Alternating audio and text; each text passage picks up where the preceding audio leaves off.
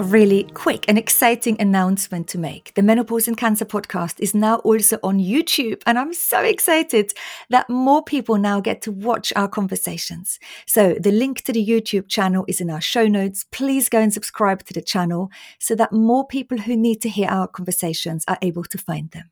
Thank you.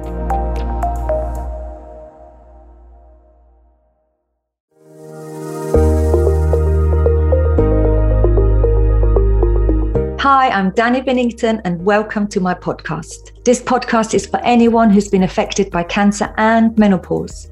I'll be speaking to special guests and menopause experts to help us find solutions to our symptoms and, of course, address the greater picture. We're going to talk about everything from mental health to physical health, sexual health to bone health, and everything in between. Nothing is off limits. Welcome.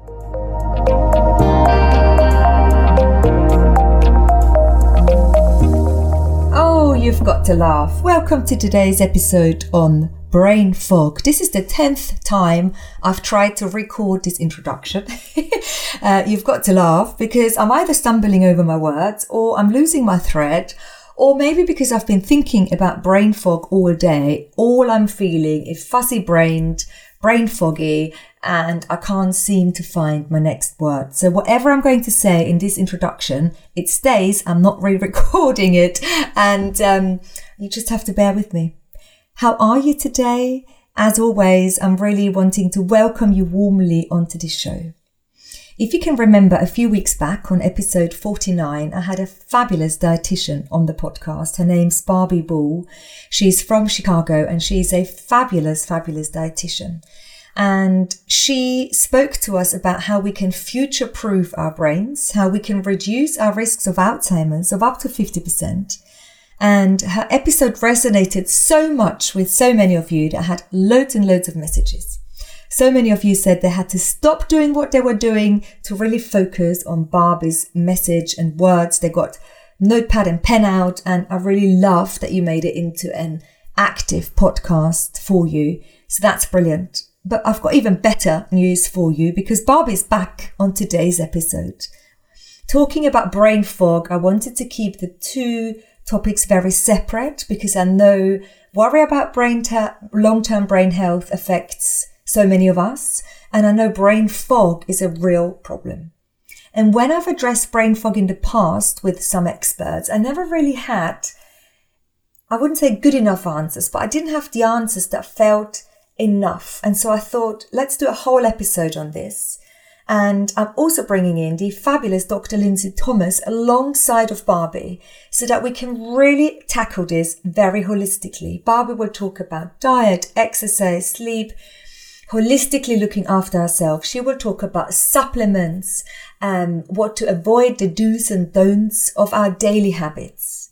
And Dr. Lindsey Thomas, who is one of my all-time favorite UK menopause specialist is going to tackle all of the medical side of brain fog for us. Because many of you have emailed saying, I don't even know what brain fog is. Or many of you have said, is it because of my chemotherapy? Is it because I'm now on anti-endocrine treatment? Or is it because of the stressors of daily life? So there is real confusion about how to diagnose brain fog, what to do about it. Many of you are wondering if your brain fog is quite different to that of a woman who goes through menopause naturally or if it's similar. And if it is different, do we need a different approach to helping ourselves treating it? The reason why Dr. Thomas is so special is because she's one of only 240 registered specialists in the UK who holds the British Menopause Society Advanced Certificate. She's also an educator, a trainer, and I know there are only 240 registered specialists of her sort of caliber in the UK, but even fewer and very, very few have an expertise in cancer patients. And that's exactly what Lindsey has. Lindsey has many, many years of experience with working with cancer patients in very busy NHS clinics. She's also runs a private clinic in Sheffield. She sees patients online. And I can't tell you how fabulous it is that Lindsey is joining Barbie today and that together we're going to talk about brain fog. Now, just before I bring those amazing women in, I've just been on the uh, Breast Cancer Now website. I often go onto their resources page. I think they're really quite good. And I think they're quite good for people who haven't had breast cancer as well, actually. And what's so interesting Uh, and what they say, they say, although it's commonly called chemo brain, it can affect anyone going through cancer treatment, even if they do not have chemotherapy. And so it really shows how complex this chemo brain, brain fog situation scenario is. And with that, I'm going to welcome our fantastic experts onto the show right now. Hello, Lindsey, and hello, Barbie. I'm really excited to have you both on the podcast today. Lucky me and lucky listeners. Two amazing ladies. Thank you, Dani. I'm very happy to be here. Thank you. As ever, it's really lovely to do anything with you, Dani. Oh, that's wonderful. So, a couple of weeks back, Barbie and I talked about how we can look after our long term brain health. And I was just saying to Barbie, we had so many brilliant messages about that episode. People had to stop their exercise on their treadmill because they were so fascinated by what Barbie had to say. They stopped their exercise, got their notepad and pen out. Another lady said she had to stop her gardening. She couldn't focus on the gardening and the podcast at the same time. And it really struck a chord, which is brilliant. People really liked Barbie that we spoke about other things like community, being tactile, trying new hobbies. And so it's great to sort of talk about our symptoms in a really holistic way. So let's start with you, Barbie. One of the first questions I've had about brain fog, which is what we want to talk about today, a person phoned in and said, Sometimes I'm wondering, is this brain fog or is this overwhelm due to life being busy? How do I know what is brain fog? Is there an explanation even for brain fog?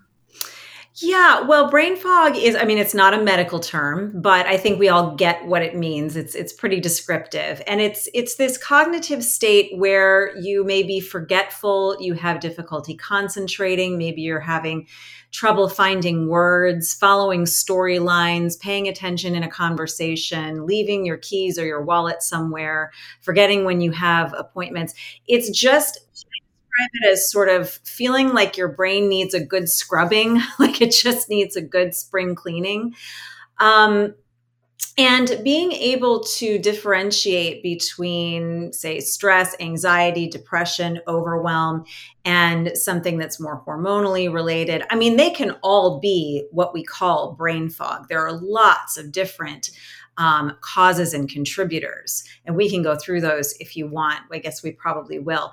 But knowing the difference in my opinion is is a matter of sort of being a detective what is going on when was the last time you felt really cognitively clear is this a dramatic change did it happen quickly did it happen kind of slowly uh, and what is different in your life in general between your sleep quality, your exercise, your nutrition, any stress that might be going on, and before when you felt more clear, and kind of teasing out what might be happening. Um, before getting really worried about it, because sometimes it is as simple a fix as your sleep quality isn't as good. I have a client I was working with a couple of months ago. We um, largely cleared it up because we realized she was taking Benadryl as a sleep aid. So sometimes little things like that. Also, women in midlife start to become more sensitive to the effects of alcohol. There are so many potential reasons this could be happening, and we have to be our own detective and kind of tease out what's going on again before getting really worried. Would you agree with that, Lindsey?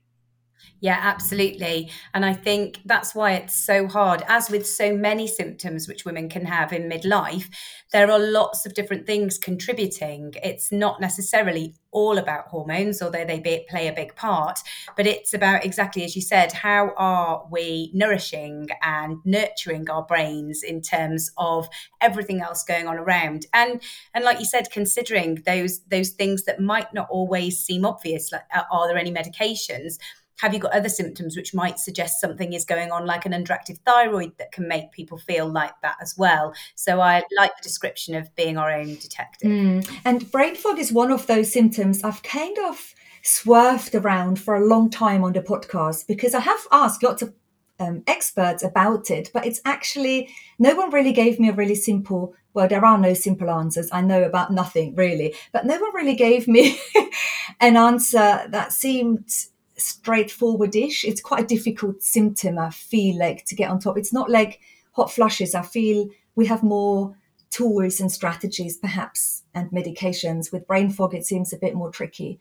Um, Lindsey, do you see a lot of your patients in your busy NHS or private clinic as a menopause specialist? And is brain fog something they present with? Yeah, absolutely. And I don't know, um, definitely in the UK, it's a relatively new term as well for a collection of symptoms. So women only more recently describe it as brain fog, but very much they're meaning all of those symptoms. So forgetfulness, um, uh, feeling less sharp, just less sort of less clarity than they used to have or potentially being less quick than they than they felt that they were. But yeah uh, it is a real it is um, a big symptom which women uh, women notice. And again there are lots of things going on which can lead to that. But i think it's tricky because it's one of those symptoms which can really knock um, confidence and um, self esteem and make it difficult to do a lot of the things that might actually make people feel better in lots of ways. But if you lose your confidence socially or at work, then that can that can be really difficult to manage. Yeah. Lindsey, there's a question we had, and the lady said, My cancer appeared when I was midway through menopause, so I had no idea whether what I was suffering from brain fog wise was menopause or chemo related. So I was wondering, is there even a difference? And also, does the brain fog get better as the years go by and our bodies get more accustomed to the lack of hormones? I think the lady wants a bit of reassurance whether she'd adapt, I guess. So that's a really good question. And I think it would be impossible to say whether it was the chemo um, causing the brain fog or whether it was the hormones, because there's such a mix of things going on there. And aside from the actual impact of the chemotherapy or the actual impact of the hormones there's everything else thrown into that. The stress the adjustment to you know what's been a life changing diagnosis for most people. So i think there's lots of things going on but i think a good way of trying to work out what is actually causing it is to look at everything else which is going on alongside it. So, if you, although they're not the be all and end all, but if your brain fog is associated with hot flushes and night sweats, then actually that's a really good guide as to what might be going on. Um, and if you have had symptoms which you can very much attribute to the chemotherapy, you know, things like nausea, um, and that's settled, then it might be that actually that gives you a guide as to uh, this is now something else which is called causing the problem. We very much know that the brain is altered by changing hormone levels in that menopause transition and in the post-menopause. And estrogen is very, very neuroprotective. It encourages new um, connections in our brain. It gives us quite a lot of energy in our brain as well. So, when there are changes, lots of women, not everyone, but lots of women will notice it. But when studies have been done looking at the brain, it does appear that it transitions through. For the vast majority of women, this is a stage that they are going to come out of the other side. And I suppose it's how long is that going to take is very difficult to predict. And depending on what treatment options people have, how they're going to navigate through that. And by treatment options, I don't just mean hormones. It's looking at what are all of those other ways that you, that you can support your brain to function at its best at this point. But um, from the studies that have been done, for the vast majority of women, their brains do transition out out of the other side a little bit hmm. like puberty, and you know we're all aware of the um, you know emotional changes and mood changes in the way that our teenage children or relatives might behave. And we're very forgiving of that and very understanding. And i think there is a level of needing that in terms of how estrogen impacts on the brain. I'm not sure i'm very understanding with my teenage children and their mood swings at the moment. I'm rolling my eyes here for anyone at home who can't see me yeah, I'm not saying I always practice what I preach, Dani. um, before I ask Barbie about how we can support ourselves through this phase when we don't know what's caused our brain fog, is it chemo? Is it because it's natural menopause? From your practice, Lindsey, do things like Zoladex, aromatase inhibitors, uh, tamoxifen, do they make is the brain fog worse for those people than for women you see naturally going through the menopause? Or is it much of a much? I think what's difficult about any menopause which is brought on um, artificially, for want of a better word. So, whether that's medication, whether that is um, things like chemotherapy, radiotherapy, whether that's the, the Zoladex, drugs like that, which are shutting down the ovarian function, um, it tends to happen suddenly and there is this big drop in hormones rather than it being a period where although the hormone, hormones can be really fluctuating the body does have more of a chance to adjust. So we know that people who have um, a medical menopause or a surgical menopause do tend to experience their symptoms more severely than people going through for for want of a better word, more of a natural process. So, as any of the symptoms can be worse, then potentially brain fog is as well. But that's potentially impacted on by the reasons you know people are having those treatments and the fat impact that that can have on other things like stress levels sleep so i think um yeah i think in my experience it can be but not necessarily mm. i mean i know when i'm highly anxious for example my brain fog is awful like mm. really awful. And I don't know whether my inability to concentrate, so lack of concentration, I also put into that brain fog box.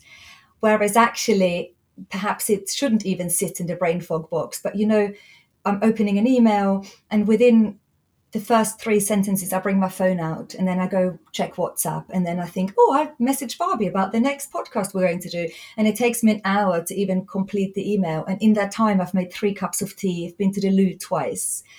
And so that inability to sort of knuckle down and get the job done. It's like that fleeting. I don't know if mm. either of you, just on that point, um, either of you have read the book or listened to any of the podcasts with someone called Johann Hari, who's written a book called Stolen Focus. Oh, yes. And um, I think that's his name. I hope I haven't just got that wrong on the podcast now. Um, and I think that's fascinating in terms of it might not just, although it might be the first time that someone has experienced it in midlife or as a result of treatments, it is happening to people at different stages of life of, uh, of life as well, just because of the way that we're expecting our brain to function in a way that it's never been expected to before, in terms of that constant swapping between activities, looking at emails. Um, answering our phone, watching a program at the same time, all of those things. And most of us are quite guilty of doing that. And the brain actually can't focus very well and doesn't get into sort of deep thought and that can have an impact from the research that's been done looking at that that can have an impact on how clear the brain feels as well. Barbie, have you come across that as well? Oh my good, so much good juicy stuff in in, what both of you just said.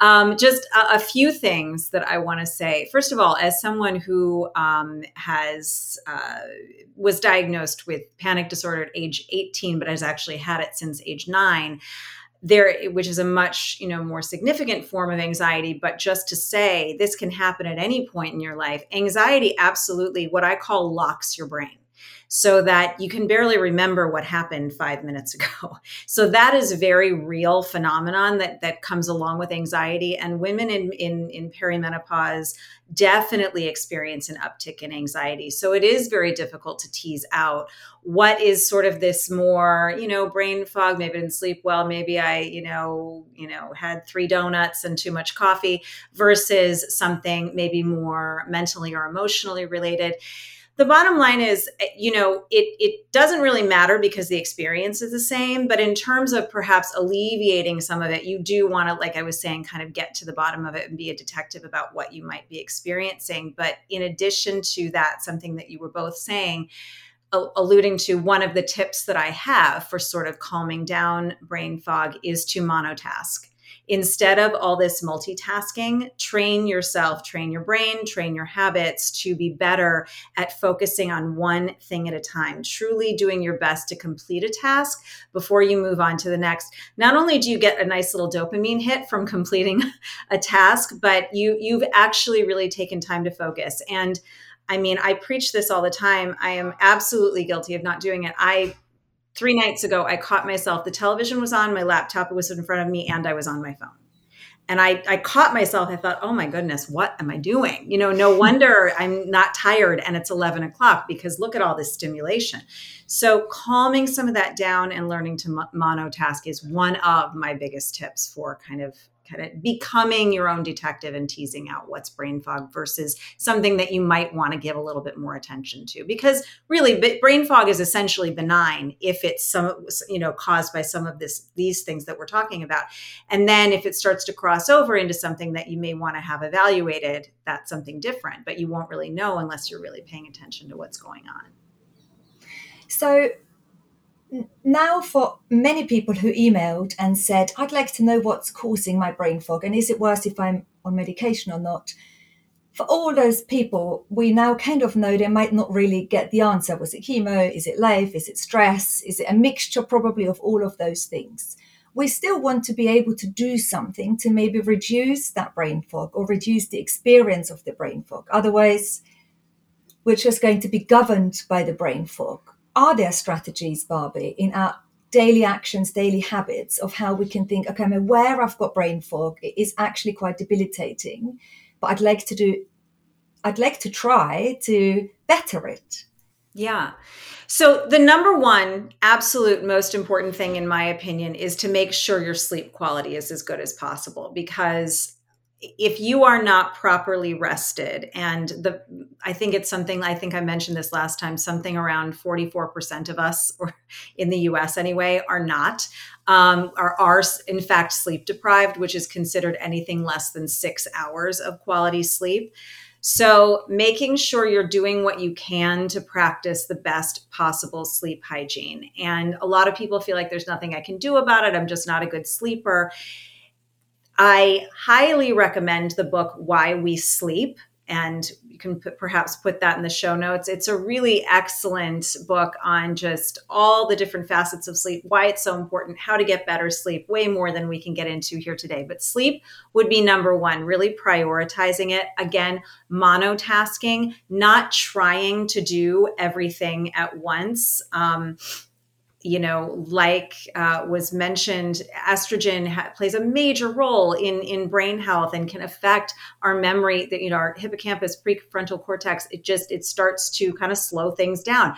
We are not perhaps as good at pivoting all day like we once were, and that's okay. Ex- exercise some compassion and just monotask. Make sure you are, you know, there are a few nutrition recommendations. Make sure you're getting ample omega 3s in DHA and EPA form in particular. Make sure you are not deficient in B12. You know, taking a B complex is a good safeguard.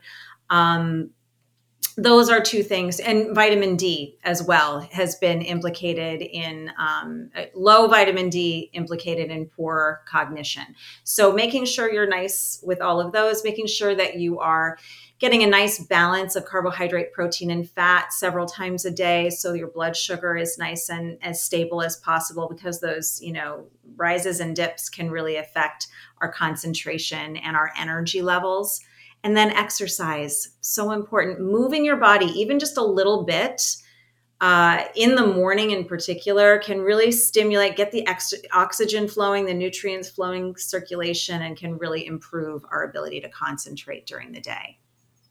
I mean, there is a lot of talk about stabilizing blood sugar levels, isn't there? Mm-hmm. On Instagram, there's the glucose goddess. Everyone follows her and her little charts. And I always think it's an interesting concept, isn't it? Because it's almost taking health and really compartmentalizing it.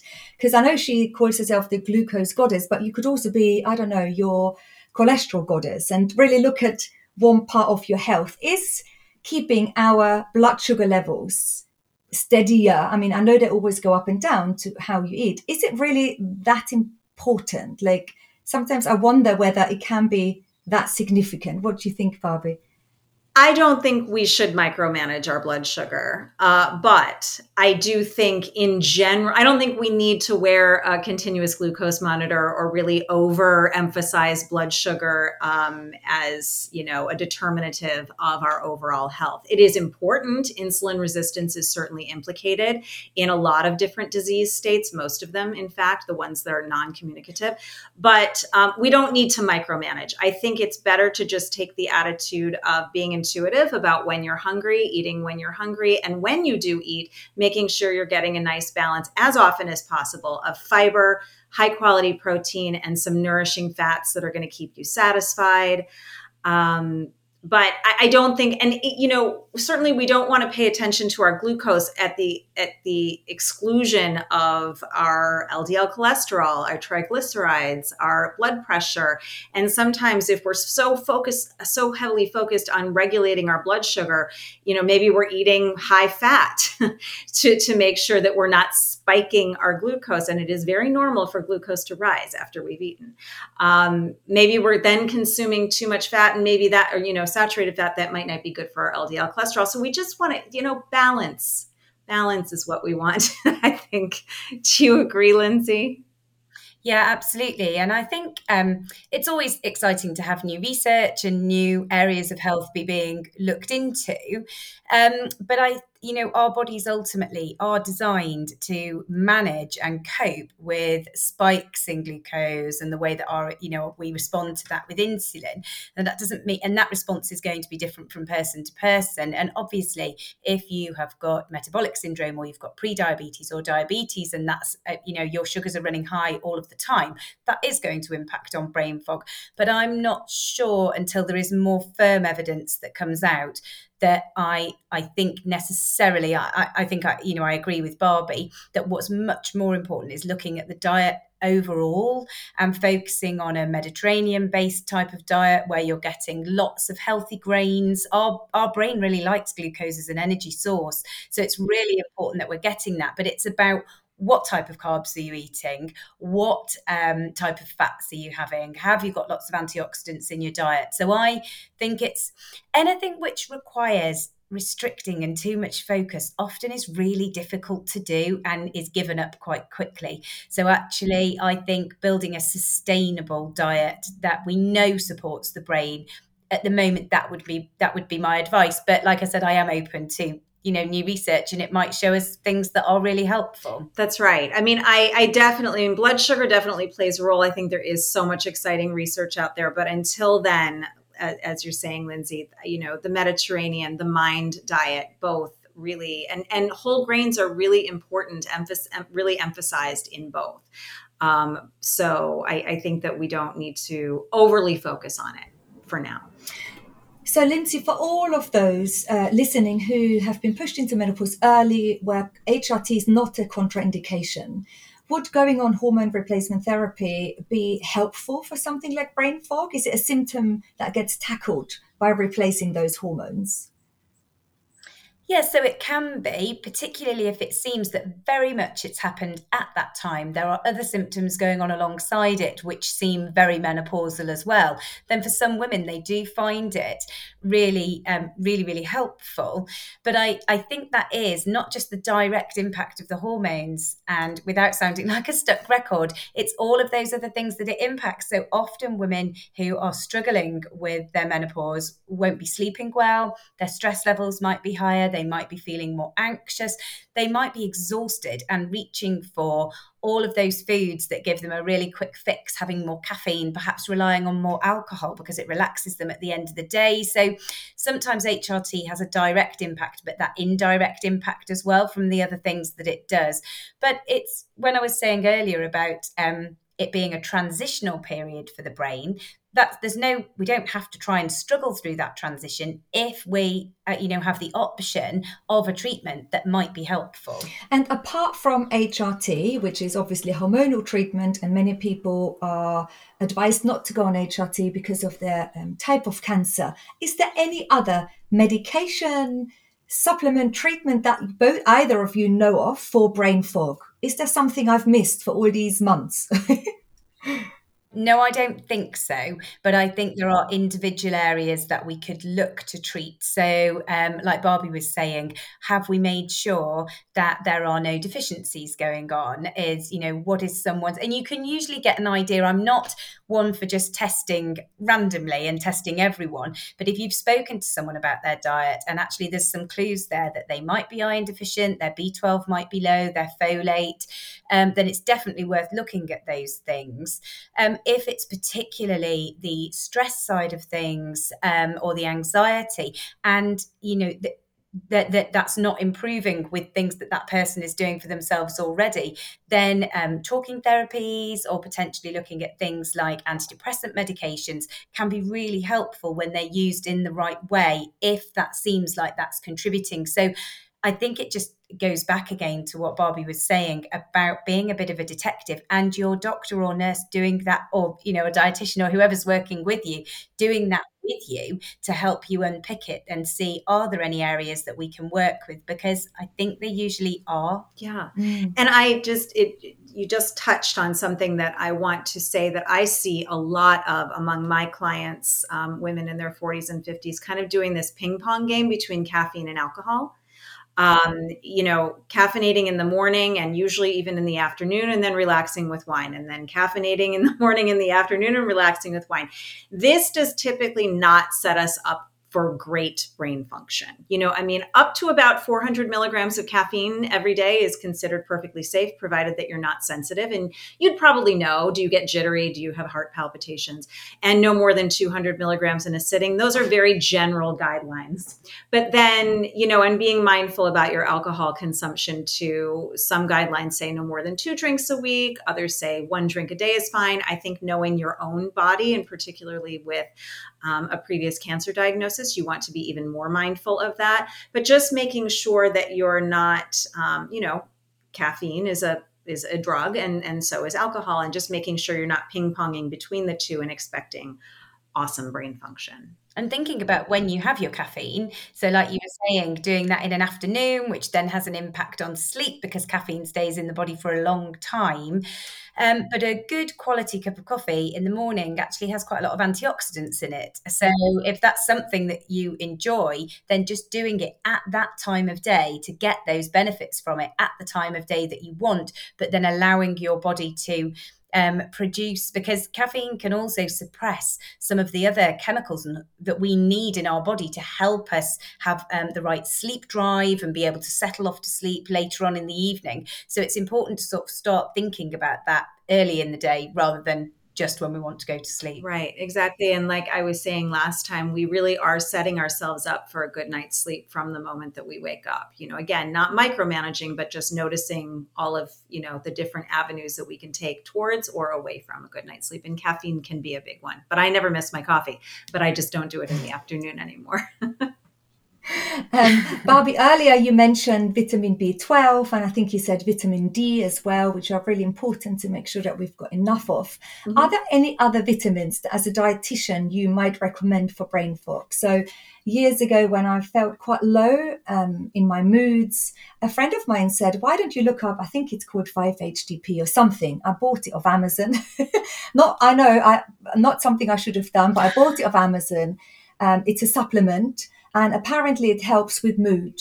And I took it, and I don't know whether it helped with my mood because I don't ever do anything religiously, and I did loads of things, so I'd never know whether it worked for me. But people say it, it works. Are there supplements like that where I don't know, people, where people say, well, if you take that, it helps with your brain fog? I'm generally not a fan of a supplement in particular that doesn't have a lot of really high quality research behind it. And 5-HTP kind of like this. So that's not one that I would you know recommend. Omega 3s making sure you're you're you you know you've got enough um, omega 3s in your system. And and there is actually a test um, omega 3 index that you can do. You just like they send you a kit three blood drops on a piece of on a little cardboard you send it back and it will give you a report. That is one way to know whether or not you know how you're doing with your omega-3 levels. Um, but generally it's recommended that you take combined epa and dha of about 100 1000 milligrams or 1 gram to 2000 milligrams or 2 grams. Some research goes all the way up to 4 but you, we want to be careful because there can be bleeding issues um, with really large amounts. So, or eating uh, fatty fish two to three times a week if you like fish that should cover it but yeah omega-3s are, are appear, appear to be really important for reducing inflammation and brain function. And then they also um, have been shown to lower triglycerides. So if that's an issue for you as well. So I, those would be the three I would make sure you're do, uh, four rather you're doing well on um, omega threes, B12, vitamin D, and iron. And Lindsey, with something like an omega 3 supplement, for example, example, do you know if there are any contraindications for people who might be on chemotherapy or long term endocrine treatment? So I think it's important to always check with the prescri- with your prescriber who knows exactly what you're using. Um, there can be some interaction with some of the blood thinning medications, so it's important. And some people will be on those medications when they're having um, certain types of treatment. So I think it's always good to ask your prescriber, and then they can always check with the pharmacist if they're unsure. So I think when you do take um, uh, you know other medications whenever you're going to add in a supplement because something that can have an effect can have a side effect. Yeah. so it is important not to just view anything as sort of that's viewed as being natural as not having any any impact at all. And i think from our from our last conversation you're more you think food first anyway don't you barbie? You absolutely yeah and but anytime you know supplementation is warranted such as in a deficiency or you're just you know you've got some gaps in your diet it is a really good idea i always really encourage checking with your provider who actually knows your medical history knows what medications you're on to make sure there aren't any contraindications um, or mm. anything that you don't know about the supplement I mean, there are so many women I speak to who say my brain fog and my lack of concentration is stopping me from doing my job. I've not been able to go back to my job as a lawyer. I had to stop my teaching job. I uh, sometimes run workshops and I've got 25 people there. There's often a teacher in the workshop and they say to me, I've had to stop teaching. I could not manage a classroom full of 30 kids or teenagers. Uh, I couldn't remember my words. It was awful standing in front of all these kids and forgetting my words, forgetting my line of thought. How can we manage that in a day to day environment? What sort of strategies do we have for in the moment? So I think um, there's a couple of things about that, and I think that um, people are often really hard on themselves and expect to be able to function at the level that they did when they were in their 20s and 30s. And we do need, as Barbie was saying, a little bit of self compassion with that. If people feel they can, being open about it with their employers and with people that they work alongside, so that it's recognised that you know that there might be times when they don't feel quite as sharp or quite as um, quick as they used to, writing lots of lists, monotasking, like Barbie was saying, not overwhelming themselves, but also sometimes actually we know all of the things that can be helpful. We've talked about some of them, um, the nutrition, the um, changing up that caffeine, alcohol, adding in exercise. We know that in people who even just do brisk walking every day have much better cognitive function than people who don't do anything mm-hmm. at all. And sometimes, particularly when you've been unwell and when you've you know been dealing with all sorts of treatments, there can be a rush to get back to normality, which I totally uh, you know empathize with.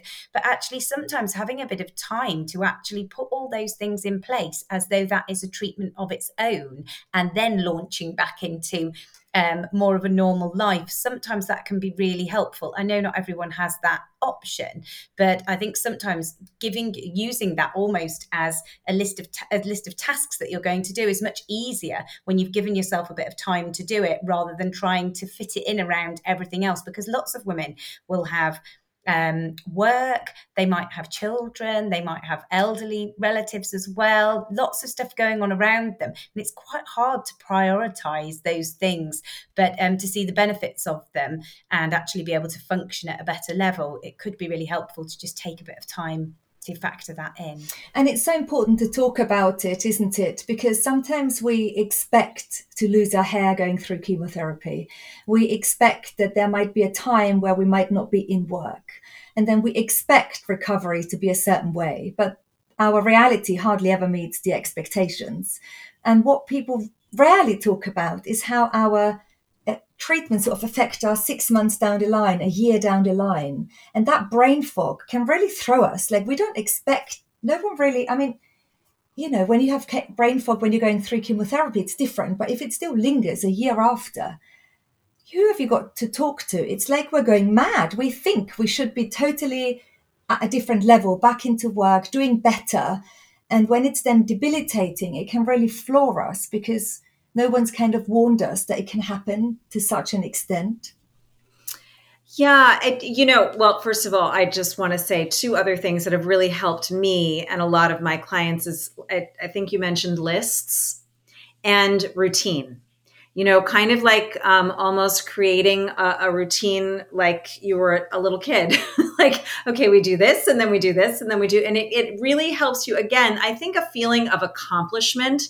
Like I, I did this little chunk of, of stuff that I need to do. I finished it and it was really good. And now I move on to this next chunk. Instead of trying to do all the things all the time, it can be really helpful, give us a sense of accomplishment, which can bring some of that confidence back that we might be lacking. Um, but yes, absolutely exercising compassion. And, and I'm not saying give up, oh, I'm never going to be sharp again. That's probably not the case. But it's not likely, like most of us, it's not likely to be the same as it was, you know, in our 20s and 30s. But, you know, it brings me, it kind of triggers this thought in my head about this concept of cognitive reserve that I was talking about last time about how your brain, if it's exercised enough, it appears that it can kind of find routes around, you know, avenues avenues around um, what might kind of be stagnant as just sort of a very um, unsophisticated way of explaining it. But just really, it gets resourceful, you know? And so the more you can exercise your brain, um, perhaps the sharper it can become, maybe in a slightly different way. But, you know, just through lists and routines and monotasking and better sleep, I think, and exercise. So that, those are the top things I would recommend, honestly. Yeah. Sometimes when we're in a group, we sort of say, let's prepare what we would say when we lose our words. Because when you lose your word and you don't know what you're going to say next and you can't even remember why you've walked into the room, then you're stuck and it's awful. You just look so stupid, or I feel so stupid in those situations.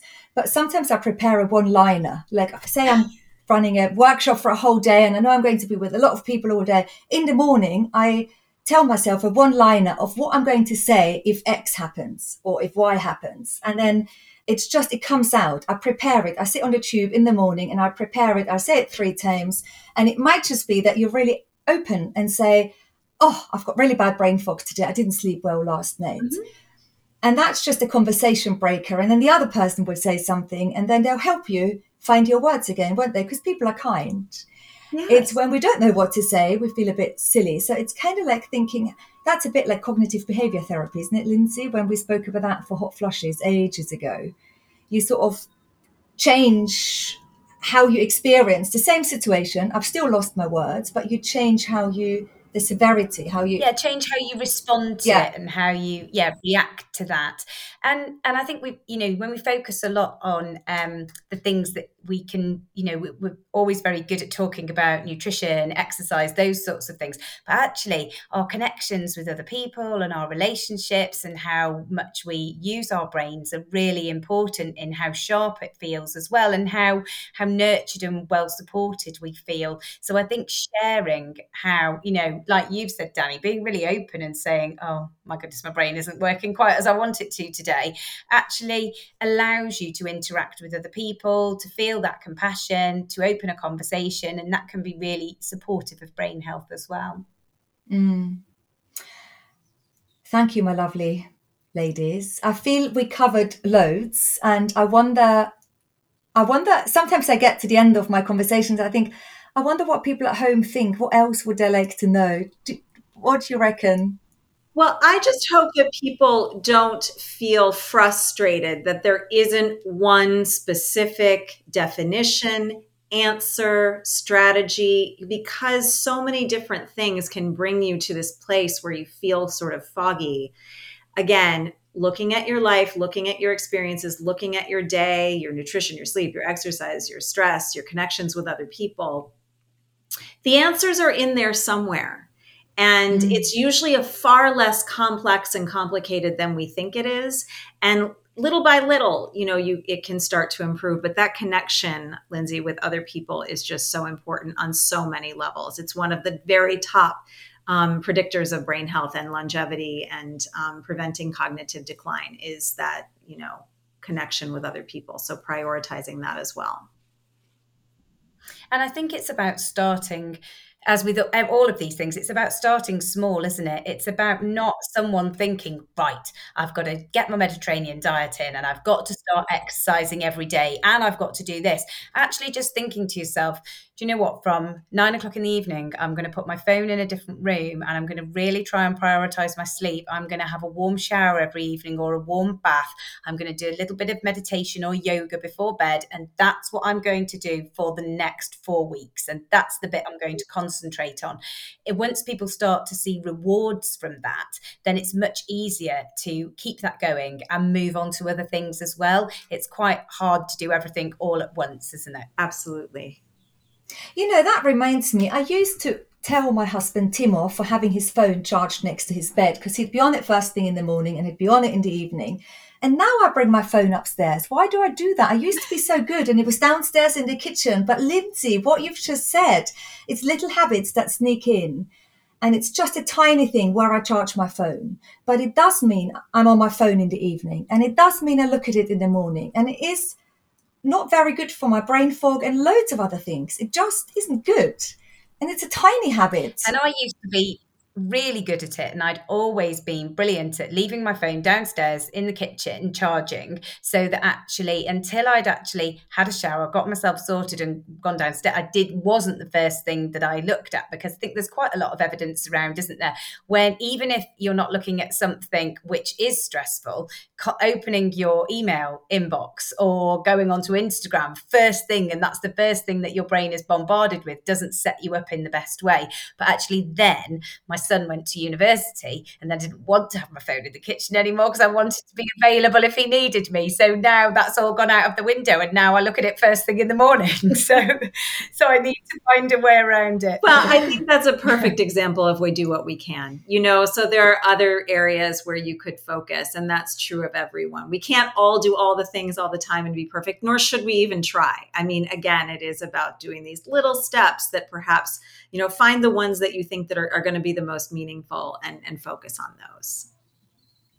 I love it. Do you think, Barbie, you can share a really lovely recipe with me that includes some yummy omega 3s and maybe, Absolutely. I don't know, with some, I don't know, some lots of yummy vegetables and your green leafy veg, and we can put that in the show notes even of the podcast, and maybe we could all have a big cook along and.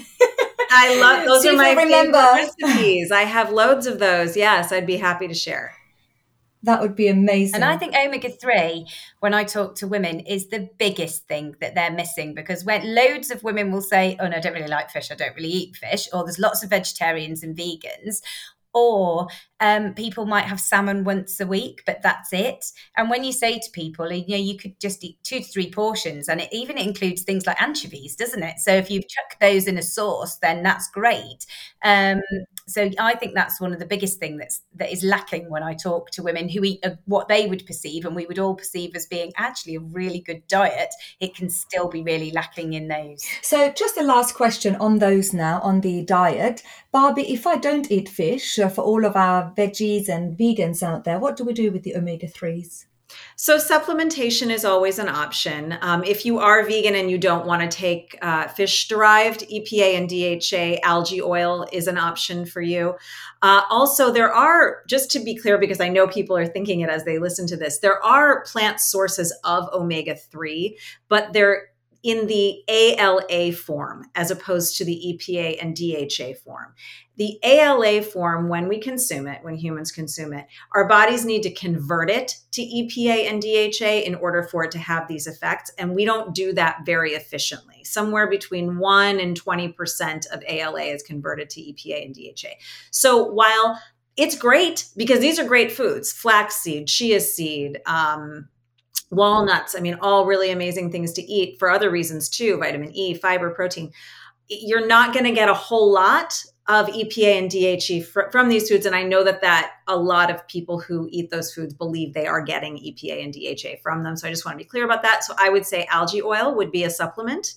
Um, and for people who are willing to try marine life, you know, um, our fatty fish just a couple times a week is going to give you what you need. Well, I think we've come to the end of that conversation. Everyone's going to go and cook up a lovely meal now with lovely healthy. I know. I'm having a niçoise salad for dinner. That sounds amazing. Oh, I love niçoise salad. Lindsey, when a patient comes to you into clinic, um, is there anything else? I know you wouldn't have so much time like we've had on the podcast today to talk about brain fog, but is there anything else you would say to that woman that is sitting in front of you that has really debilitating brain fog? Anything else? Or do you think we've covered most of it? I think a lot of the time, what women want is some reassurance that they've not got dementia. And I think, you know, then looking, and there's been, for women who can't take hormones, I think there is this fear at the moment that they're going to develop all sorts of um, issues in their long term health because they're not taking hormones. And whilst there is no getting away from the fact that HRT does have benefits for long term health and it does make people feel better, actually we don't have evidence that it prevents against dementia. The evidence is there's really exciting emerging evidence on the influence of estrogen on, on the female brain but it isn't that if people are not having hormones that they're you know that's absolutely going to be what's going to happen to them. And i think it can be really scary if your brain isn't functioning in the way that you want it to. So just reassuring and talking people through that and you know the fact that most people do not develop dementia in midlife. Most dementias don't run in families, all of those sorts of things. And actually, or there are some studies that have shown that even though the brain feels like it's not working properly, when tests are done, actually it is working just as well. And I think that's reassuring to know. So our brains trick us. Thank you, brain. Yeah, a little bit. Yeah. Mm-hmm. yeah, that's very true. We can feel very slow, but if we actually have a cognitive performance evaluation, we do just fine. And and uh, to your point, actual dementia under the age of 65 is very rare. So if you're in your late 40s, 50s, and you're feeling, oh, really concerned about some changes, it is very rare at those ages. And my usual line of demarcation where I think maybe it's a good idea to be evaluated is when you truly forget how to perform tasks that are very familiar to you. Like you normally know how to make a recipe without the recipe, and suddenly you can't recall that. Or more significantly, loved ones, people who know you, are telling you something has changed. Those would be two things where, yeah, it's probably a good idea to go talk to your doctor and just check it out. But other than that, it's probably just these normal changes that happen at this age. And even then, it's still far more likely to be not that. Right. Yeah. No, I think there are so many good explanations, aren't there? You, most of our listeners are pushed into menopause early it's often very severe. It often comes with a life shock. I call all of our life shocks traumas. These traumas mm-hmm. are huge. Yeah. We have to digest them and mold them over in our head for decades sometimes. Look, I'm still here talking about what happened to me 10 years ago.